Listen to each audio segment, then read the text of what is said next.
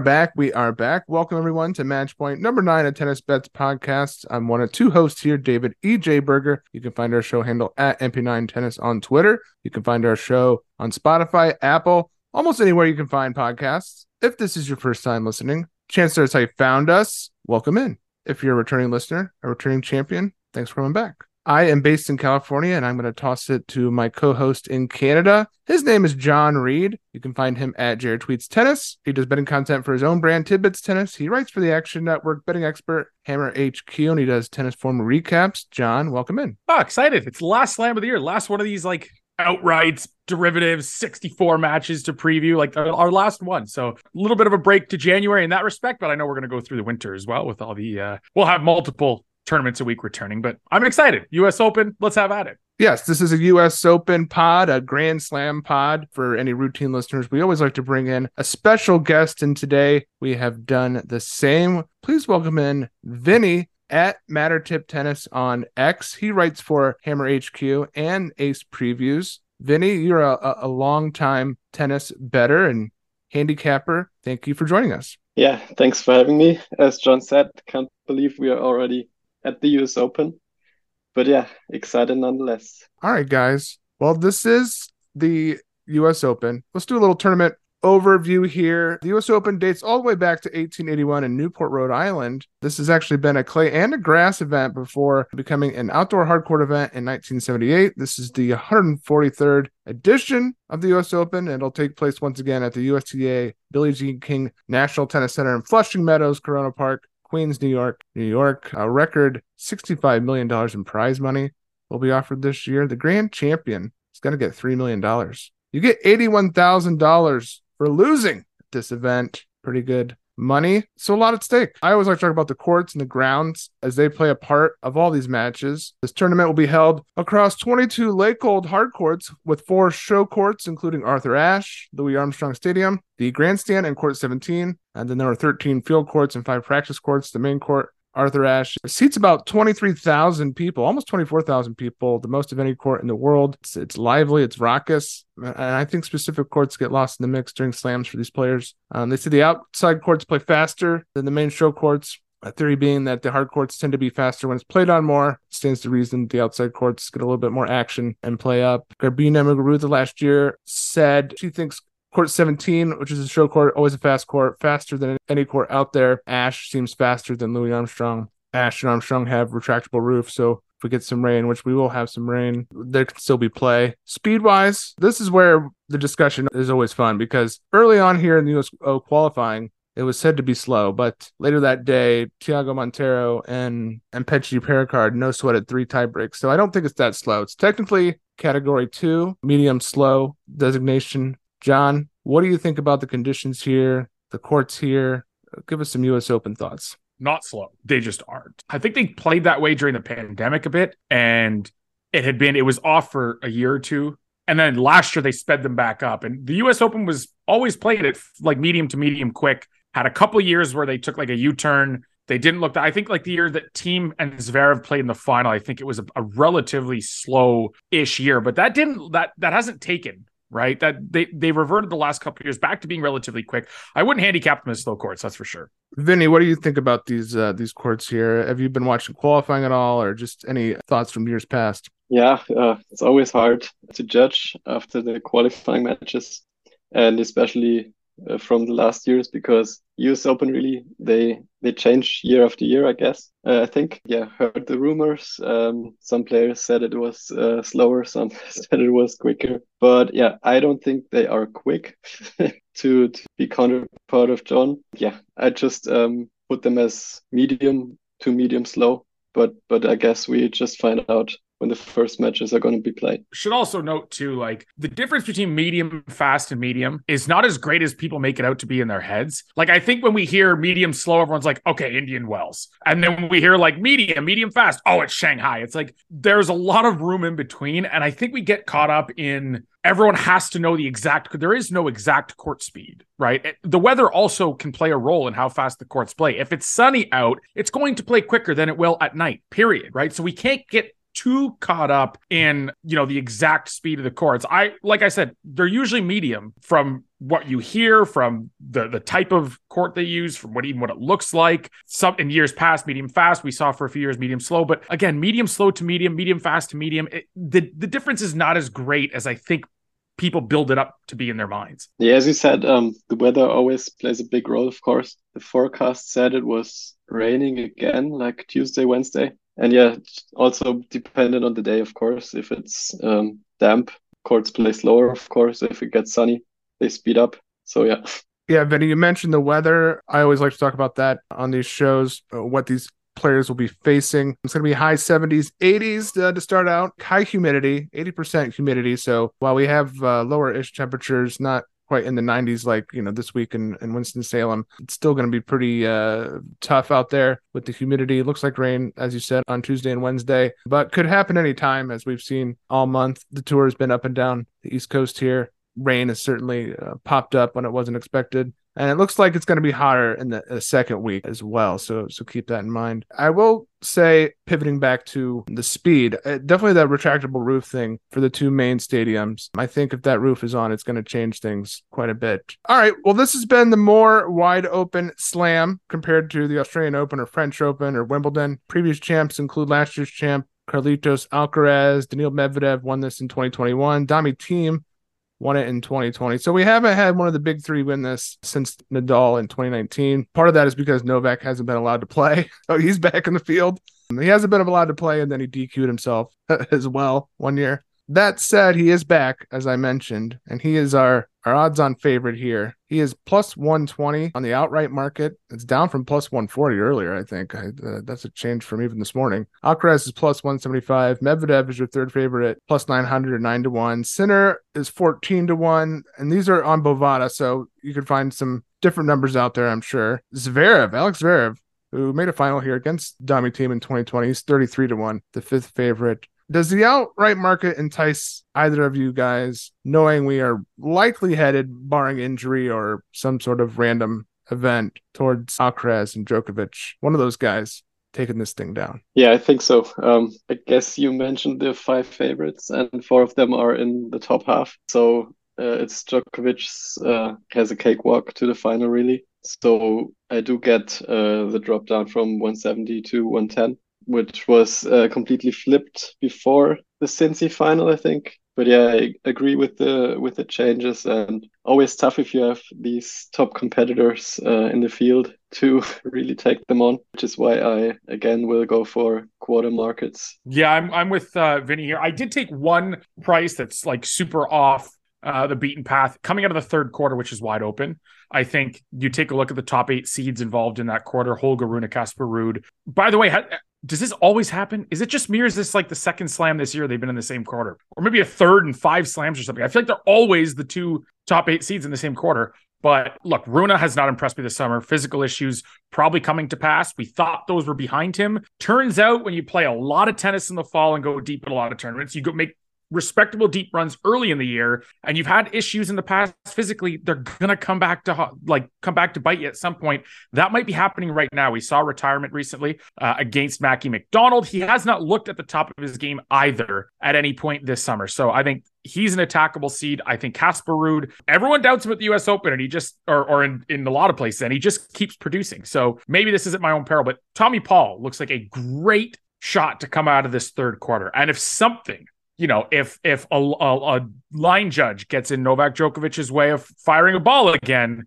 that 150 to 1 that's available at Unibet looks incredibly enticing. I mean, Tommy Paul, we know he's beaten Alcaraz this year. We know he pushed him again. His loss in Cabos was to the eventual finalist in Alex de Minaur, who for some reason kind of like owns his soul on the tennis court. Uh, and Tommy Paul was the better player for, I would say, at least 60 to 65% of that match. It was just when it counted, he kind of fell apart in certain spots. But again, he lost out to Alcaraz, finalist in Cincinnati. Who did he lose to in Toronto? I think he lost to the eventual. I think he lost to Sinner there, which is the eventual champion, and he lost the eventual finalist in Cabo. He's in great form. He's got a good game for hard courts. He's going to have the American crowd on his side, and he's got the quarter that's pretty attackable in terms of the high end talent. Sebastian Korda just hurt himself. I say in air quotes. You know, Adrian Mannarino's not the biggest threat in the world. Frances Tiafoe's in horrific form. That wouldn't be he wouldn't play him the quarterfinal anyway. And Davidovich Fokina and Bublik, who the hell knows what's going to go, what's happening with them? Like those, guys are way too volatile. They could both be out round one. So to me, Tommy Paul looks like a great shot here at 150 to 1.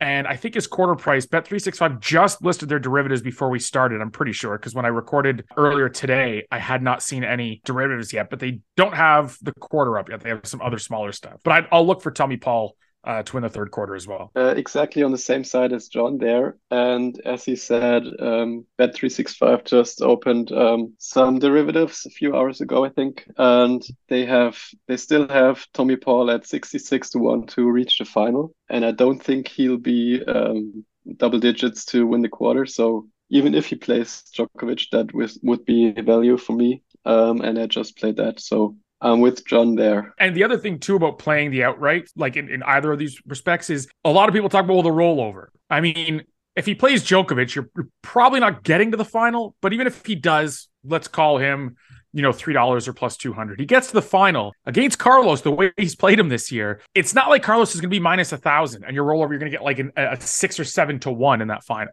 I know best three of five will kind of favor the favorite more. You're seeing that happen right now. Winston Salem semifinal, Borna Coric minus 200 against Baez, but he's minus 300 or minus 275 uh, in the best of five match they will play legitimately two or three days later in New York. But that said, because he's played him so close, I don't think you're going to see that price get super exaggerated in the final either. So I don't mind just taking the 150 to 1 from the start of the tournament and just hoping and praying. Plus, like I said, because of the way he's played Alcaraz close, it'll be an expensive hedge. But with all that profit room available to you. If Tommy Paul somehow does make that final, got a lot of room to hedge there. And you know what? Maybe you maybe throw a little bit on the to reach final as well to just cash that ticket and then hedge your outright and really just be sitting pretty and cheering for Tommy to beat Carlos. Yeah, another way to attack if you uh, don't believe Novak or Alcaraz is going to win is just uh, oppose them during the tournament because they're going to be massive favorites against pretty much everyone they play, and you don't have to have the hold uh, for an outright ticket in terms of quarters, you, you mentioned the the Tommy Paul. That's the the Holger Rune one, I believe. And I'll give you a price, Jon. I have it. Tommy Paul is plus five fifty in the third quarter to win that. Pretty good price. Rune is plus four fifty. Casper Ruud is plus five fifty.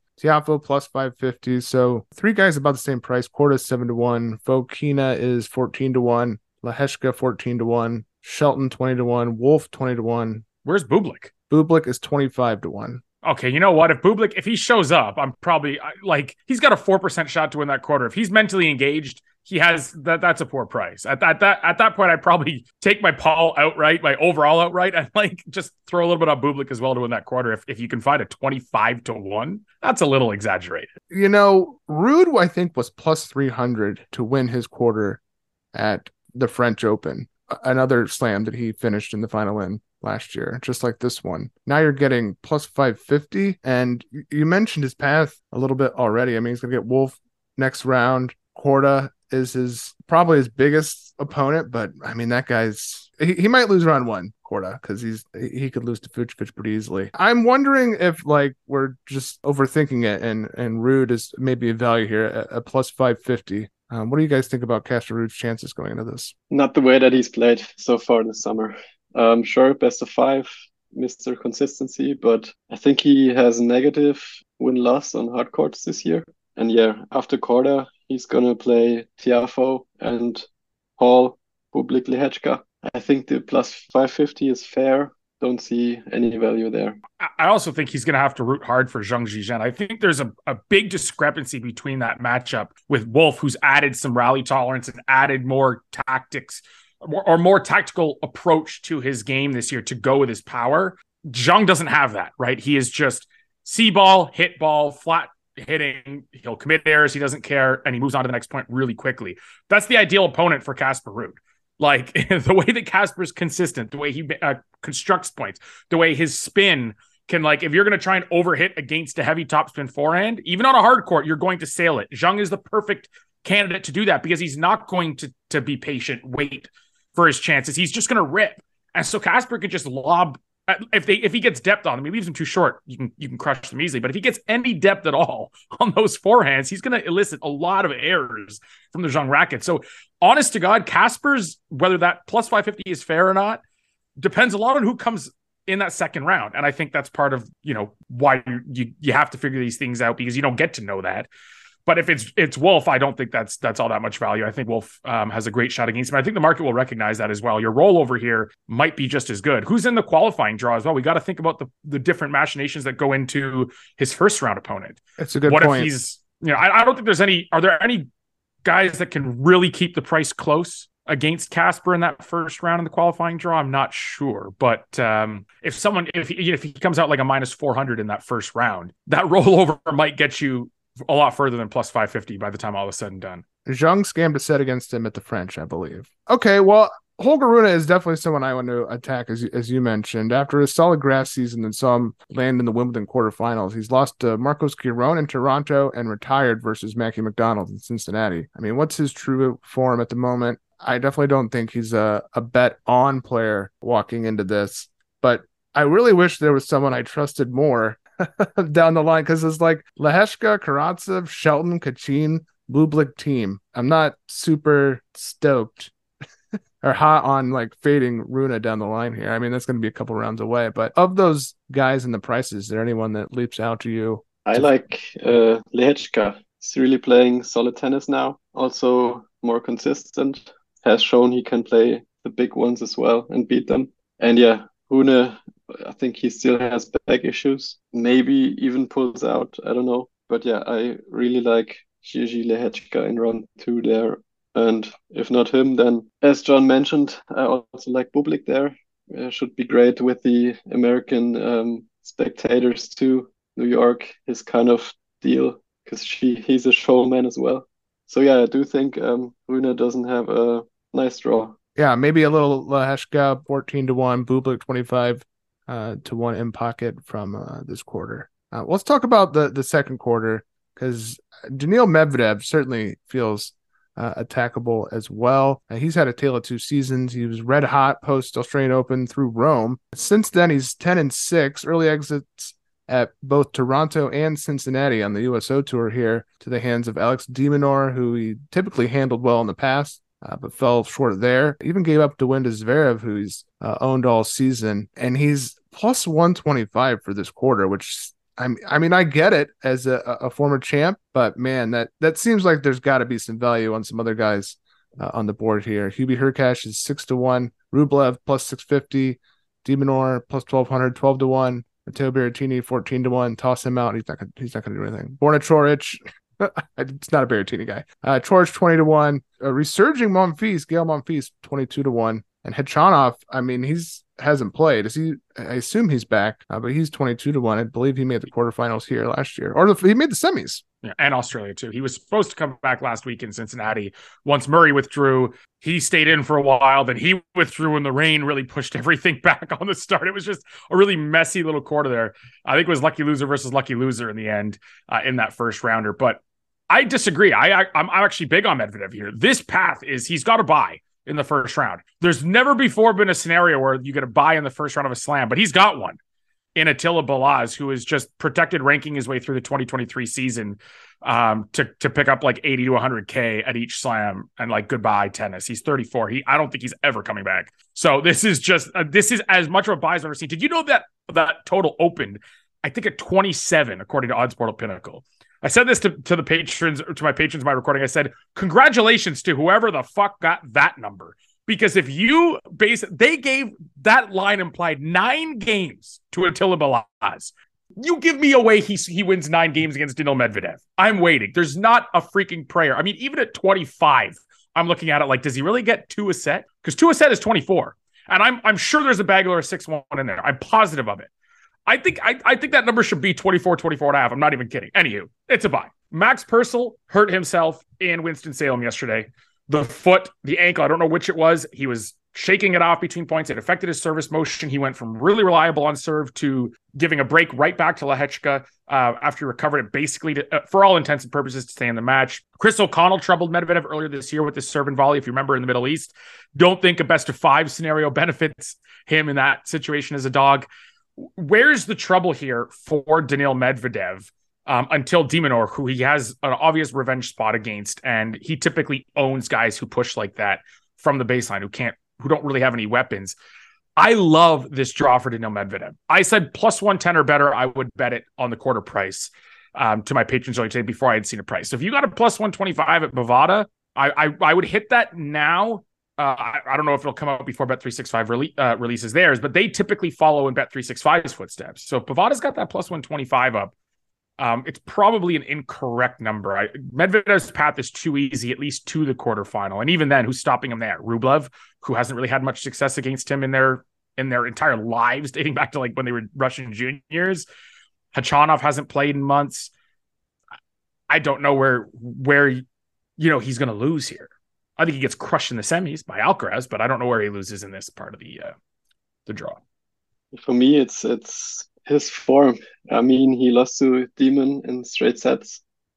Um, yeah, revenge spot, of course, and best of five. But yeah, Demon also can run uh, for five sets, so not 100 percent sure he gets past him. Of course, he should, but yeah, I think plus 100 to plus 125 is fair. I do like Hubie here. I looked at his draw and he's way too short in the first round, but after that he gets um, injured players one after another. It's Jack Draper second round, who's far from healthy, and then either Isner, who yeah won't be um, won't be really fit to go, go best of five against another big serving guy uh, like Hubie. Um, Khachanov, don't know uh, what state he's in at all. Have him losing to Michael Mmoh, maybe, in the first round. And then I have um, Rublev on upset alert as well um, against Monfils. And there are Monfils and Berrettini in the in the in the other. Um, yeah, we all know Berrettini and Monfils. They also don't have the best bodies, so I like uh, Hubie to go uh, go out of that eighth, and he also has a positive uh, head-to-head against Medvedev.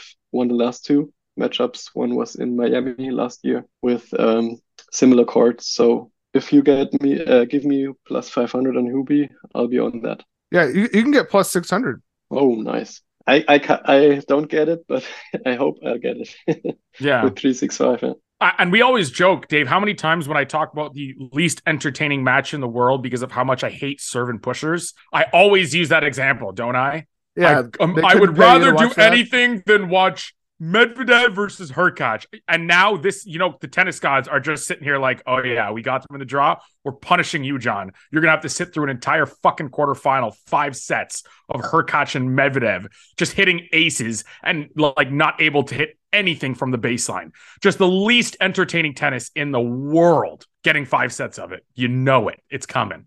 It's my punishment. I apologize to everyone. It's my fault. it's the Reed effect.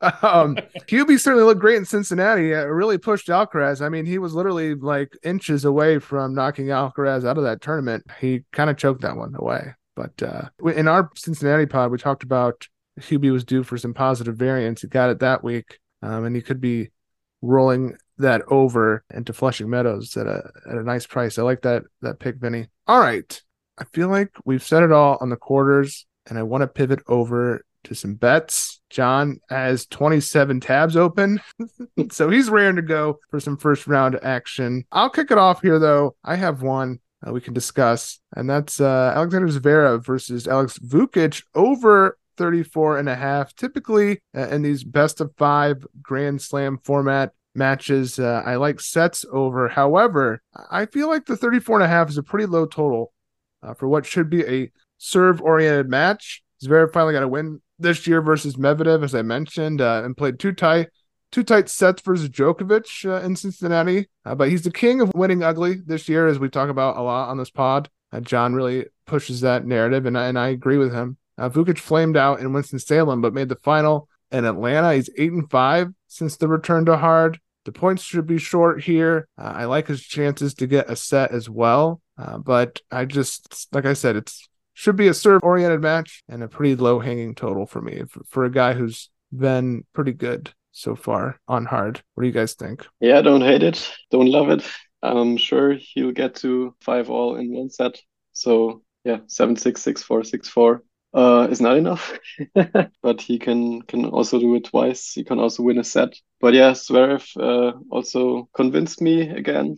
Uh, is in much better form. So yeah, Vukic, big server, of course, could win a coin flip set or get to two tiebreaks. But yeah, I think that total is about right for me. Yeah, for me, I'm just I don't want to take the under because I don't trust Zverev and I don't like unders. And I think I'd rather have a minus games if I were to take Zverev at all because I could absolutely see like his return game is just a lot better than people I think give him credit for today. I think we saw him as a great returner before he got injured, but we haven't really seen Vukic hold off great players. Like his his big service worked against Chris Eubanks and Ugo Humbert and Ethan Quinn and Borna Coric and Sebi Korda, who are both talented but very streaky players. You know, Nakashima, whose return numbers are pretty poor overall in the year.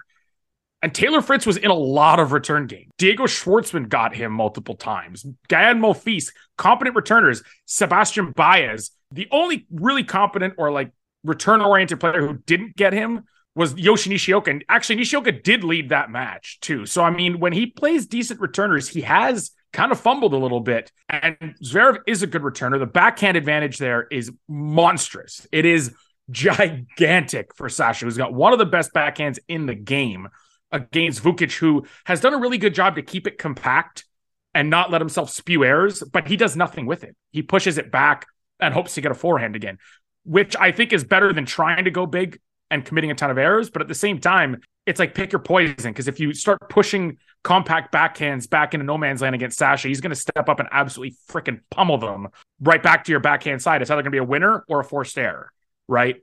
The matchup isn't great, the talent level isn't great, and and he's had a good summer. I've we've backed him a few times, faded him at the start. I backed him a few times for wins, but this is a different level of competition. I think that we've seen, especially um, returner wise, uh, for uh, for for Vukic. So I've I've ended up not backing him in uh, in any capacity here. I'm fading Zverev, baby. Let's go. Uh, I'm going Nuno Borges money line at plus 130 versus Sebastian Ofner. Borges is not a guy I typically uh, like to back, but in this dog spot here, pretty enticing. Outlasted Ben Shelton here at the OSO in five sets uh, in the early rounds of the 22 edition of this. Now taking on Ofner, who played his first hardcourt match since February and a loss to Michelsen and Winston-Salem. In their blended hardcourt Elo, Borges almost 70 points higher, but you take a peek at the raw hardcourt Elo, he's got an over 200 point edge over Ofner. I don't like Borges uh, as a, a, a favorite, uh, but I certainly love chasing him as a dog, and I, I like the price here uh, versus Ofner.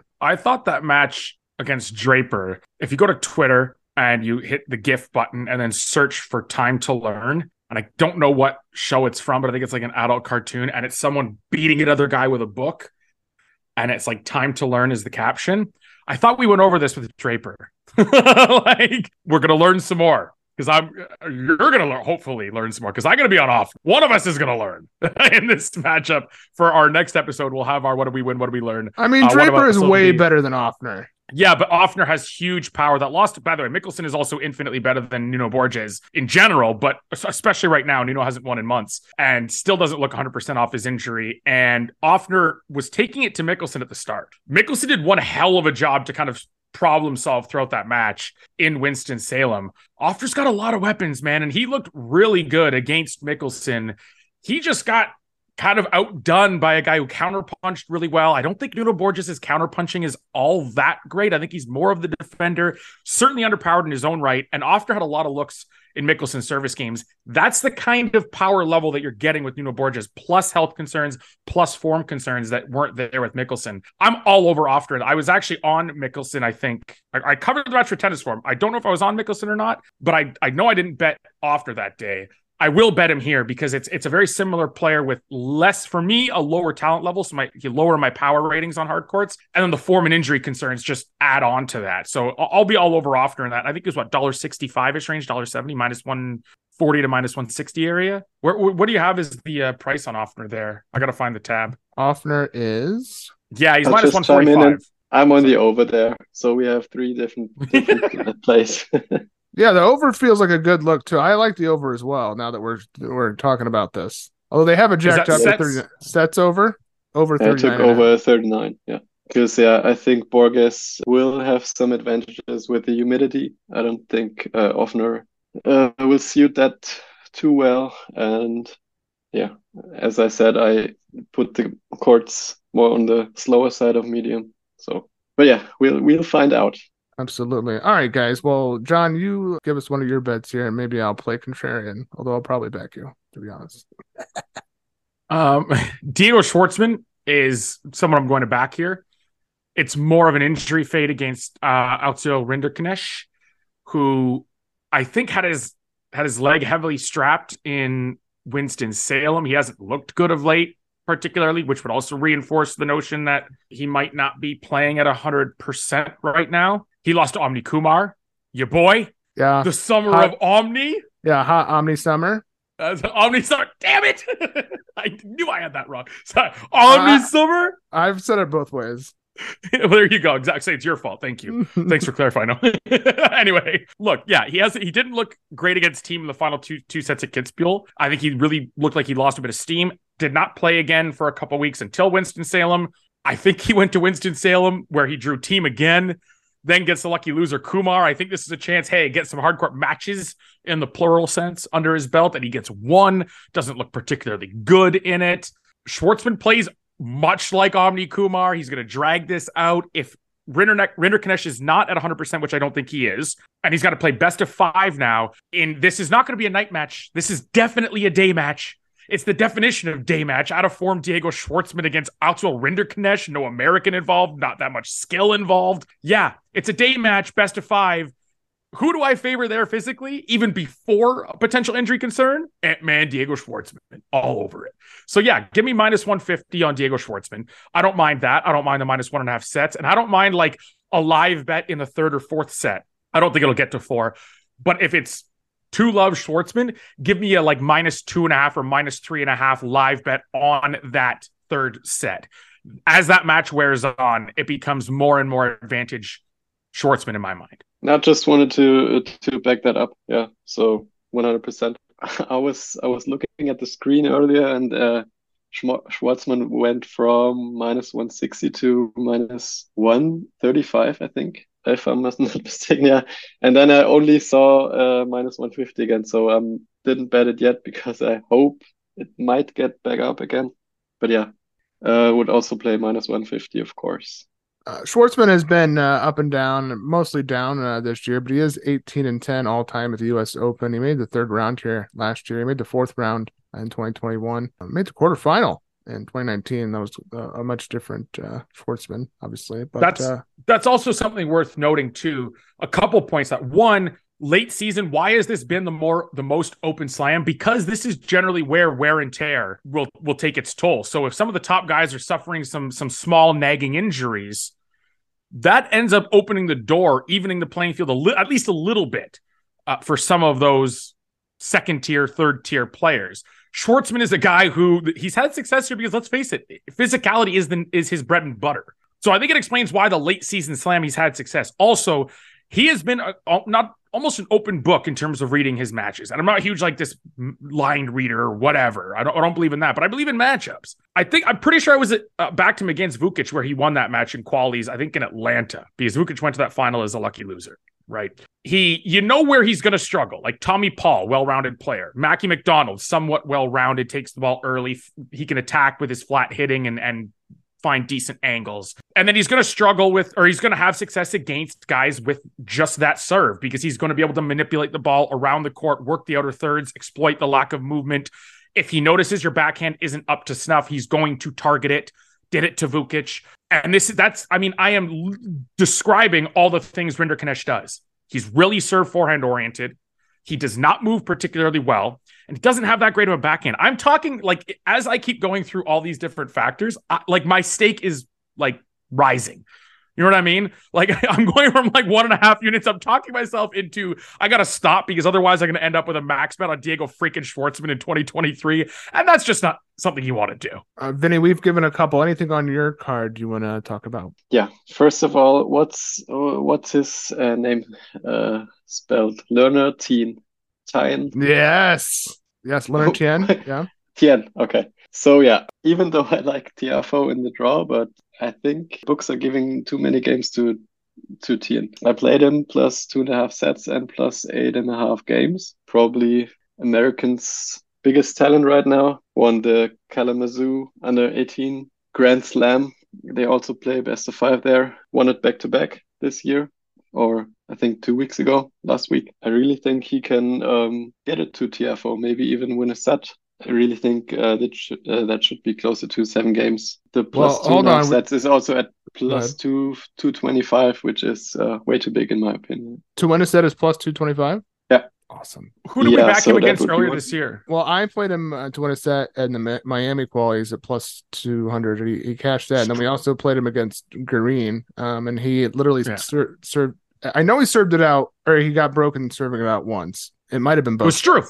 Struff, right? We Yeah, faded Struff. him against Jan-Lennard Struff. And we, we backed him. I'm sure right Struff. now. Uh, yeah, no, this is a pro learner podcast, so this is music to our ears, Vinny. Uh, one of the We've mo- literally been betting him for months, Vinny, and he hasn't been playing all that much. one of the most natural returners I I've seen for someone his age. I mean, he's a pretty unbelievable player to be honest. So I like I'm that a pretty lot. sure it was uh, Garin uh, I played him against. But yeah, I like him there to keep it close. And another one would be, um, like I said earlier, um, I have Rublev on upset alert, um, lost to Ruusuvuori last week. I think best of five favors him because Ruusuvuori is still kind of raw and not really finishing sets or matches, but I'm on the over and plus four and a half games there. Because yeah, that should be um, like their last match, back and forth, tiebreak, seven five, six four sets. Did you see the That error be- count on that match, by the way? That was one I was covering. And for every match at Masters, they have someone on every court doing data. I've actually seen last year in Toronto, you can see they put paper on certain seats that will say like WTA data or HB data person. Like they have an assigned spot so the person can count the errors and the winners. And that match, I was like, I think the Cincinnati people were really tough on all the players because there were some matches. There was 120 errors in that match. I think one had like 73. I'd have to go back and look at it. And the other had like 60 or something. There might have been 130. I'm not kidding. It was, and you know what? When you watch the match, you're like, yeah, this guy might have been harsh, but it was uh, it was bad. It was it was a low quality match, entertaining and tension filled, but low quality. I was going to say Ruusuvuori finishing matches in sets, but Ruusuvuori struggles to finish points. He has a nice sitter and he just sees it, just smacks it right into the net. Like, oh, Emil, what are you doing, man? I'm with you though. I know you talked about in the draw talk Monfils. I have I have Monfils against Rublev circled. If he can withstand the heat and play best of five, he, oh my god, he can beat Rublev. He's just he's got more to his game. He's Rublev is athletic. He's more athletic. Rublev hits a big forehand, so does Monfils. Rublev hits a good first serve, so does Monfils. Backhand wise, he's right there with him. He's got a way better net game than Andre Rublev. Like that is such a great upset spot. At least maybe like plus one, like take the first set money line, and then maybe Rublev to win from behind might be your other play if you don't trust Monfils in best of five in, in, in the daytime if it's going to be hot and humid. But I love that potential second rounder. What do you guys think about Daniel Galan, who had the upset win last year against Tsitsipas? He's a five and a half game dog to Dan Evans plus 240 on the money line here. Th- this seems like a lot for Evans, who's been good for one week this entire season. Uh, we know that Galan has the game for hard, like he's got that attacking game for hard courts. He's almost like a Meligeni, right? Of course, he prefers clay courts. We know this. He's more comfortable there, but it's not like his game doesn't translate to hard courts. He's not Camilo Ugo Carabelli. He's not Federico Coria or Roberto Carballes Baena. He has an aggressive mindset. He's got the power in that forehand to succeed on these courts. And because the US Open courts aren't Australia or like Shanghai fast, these guys that, you know, that are, are used to clay and having more time to wind up and, and set up their shots, they get a bit more time on kind of the American hard courts or in Toronto, they would get more time at in New York. They'll probably get a bit more time than, than really fast hard courts. So uh, that's why these guys tend to do well. Like Meligeni Alves, if he comes through as a qualifier, depending on where he's slotted in, don't overlook him either. Right? There's always, uh, I think Galan is certainly a play here against a really poor Dan Evans, whose confidence is also shot, even though he won Washington during grass season. He talked about they're like, you, you glad to be back on grass, back at home in England, like playing. He goes, when you're playing like this, nothing's enjoyable. You know what I mean? Sure, he won Washington, but he's gone right back down into the doldrums. Yeah, and I also think um, courts in New York are a little more bouncy than in Washington. So um, his game style with the slice and dice um, won't trouble won't trouble um, Galan that much. So yeah, I guess I'm in as well. Our guy we talk about a lot on this podcast, Jason Kubler. McKubler is a plus 110 moneyline dog. I feel like that might have come down a bit, John, to Matteo Arnaldi, who's had a great 2023 season. Uh, a rising young Italian. He is minus 130 on the money line. The total is at 39 and a half here. Game spread is one. John, I believe you are on Mr. Kubler, the Australian. I don't understand. What has Matteo Arnaldi done exactly on hard courts to convince people he's a favorite against a natural hard courter having a pretty damn good season of his own in Jason Kubler? I really don't understand it. I, I think Kubler was hurt a, a while ago or like a couple weeks ago, but he looked fine in Winston-Salem. Like N- Nakashima just hit every shot in that first set. Again, a match I watched from start to end. He looked he was the one who jumped out to the 5-1 lead in the second, won at 5-3, and I think they went to a third set tiebreak. His his backhand down the line was firing, his forehand was was dictating play. I, I don't see why we like they did this in qualifying with Matteo Gigante against uh, one of the better collegiate players too, and Eliot Spizzirri. No idea why they just assume that these guys are going to be good on hard courts. Gigante, I think, won a challenger in Tenerife. Look up who he beat. He didn't even beat challenger hardcourt players out. There was a lot of fellow clay quarters in there. So he wasn't rushed on his swing. He has a big lefty backswing. Arnaldi, same thing. He can take big cuts. He's got an aggressive mindset, but I don't know if he's going to have uh, the requisite time against a flat ball striker, natural hard quarter from Australia. I, I don't get this price. I really don't. I, I cannot tell you. There's got to be some sort of data. I'm a qualitative handicapper. There's got to be some quantitative like statistics out there that indicate that this is a close match because for the life of me, I cannot figure it out. I'm looking at Elo real quick. Arnaldi, raw hardcore Elo, 1534. Kubler, 1589. I thought that would be higher. There you go. That's why. See, there's, there's, I, it has to be that. There's either a head to head. Whenever I, I look at a match, I'm like, this line makes no sense. I know instantly it's either the ELO ratings are close, which which every data person, every quantitative handicapper and bookmaker is scraping. Right, that's the data they're taking. There's only one site to go to, Tennis Abstract, and that's why like being a quantitative handicapper in tennis can be really tough because you're scraping from the same place as the books and the traders are, uh, or head to head. That's the other thing that like oftentimes I'll be like, this line makes no sense. I'll look at the head to head. Ah, okay, it's four nothing for one person. The market fucking loves their head to head. That's why they're betting the shit out of this. So, yeah, I mean, I, I disagree. I the raw the raw hardcore elo data may show one thing. I just I don't think this is particularly uh, close. Now, of course, whenever I get this passionate about something, Arnaldi's going to win in three, but I'll I'll still hammer Kubler and, and not feel bad about it. Like I will not have any thoughts, second thoughts. Plus, he's our boy McKubler. Like count me in.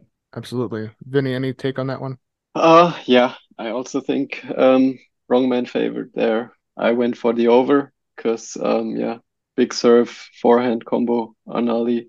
And yeah, I'm maybe one of the guys um, that I don't I don't want to say I have influence on the market, but I play Arnaldi, Arnaldi quite a bit because I think he's talented. But yeah, as of right now, completely understand uh, John's view that uh, Kubler shouldn't be uh, the underdog there. Yeah, Arnaldi uh, certainly a, a, tour level player now, someone to watch uh, moving forward. Uh, just uh, yeah, I'm in agreement with you guys. I think slight edge to the true hard quarter here, guys. Marc Andrea Huesler, Hubie Hurkacz are playing round one here, and the set one total is nine and a half at minus 125. Now, the Hubie first set overs haven't been quite the auto lock they had been earlier in the season. However, this will be a play for me at the price uh, with these two guys serving here. Uh, I also played this last year in a, a similar matchup versus Hubie versus Bruver, uh, and that got there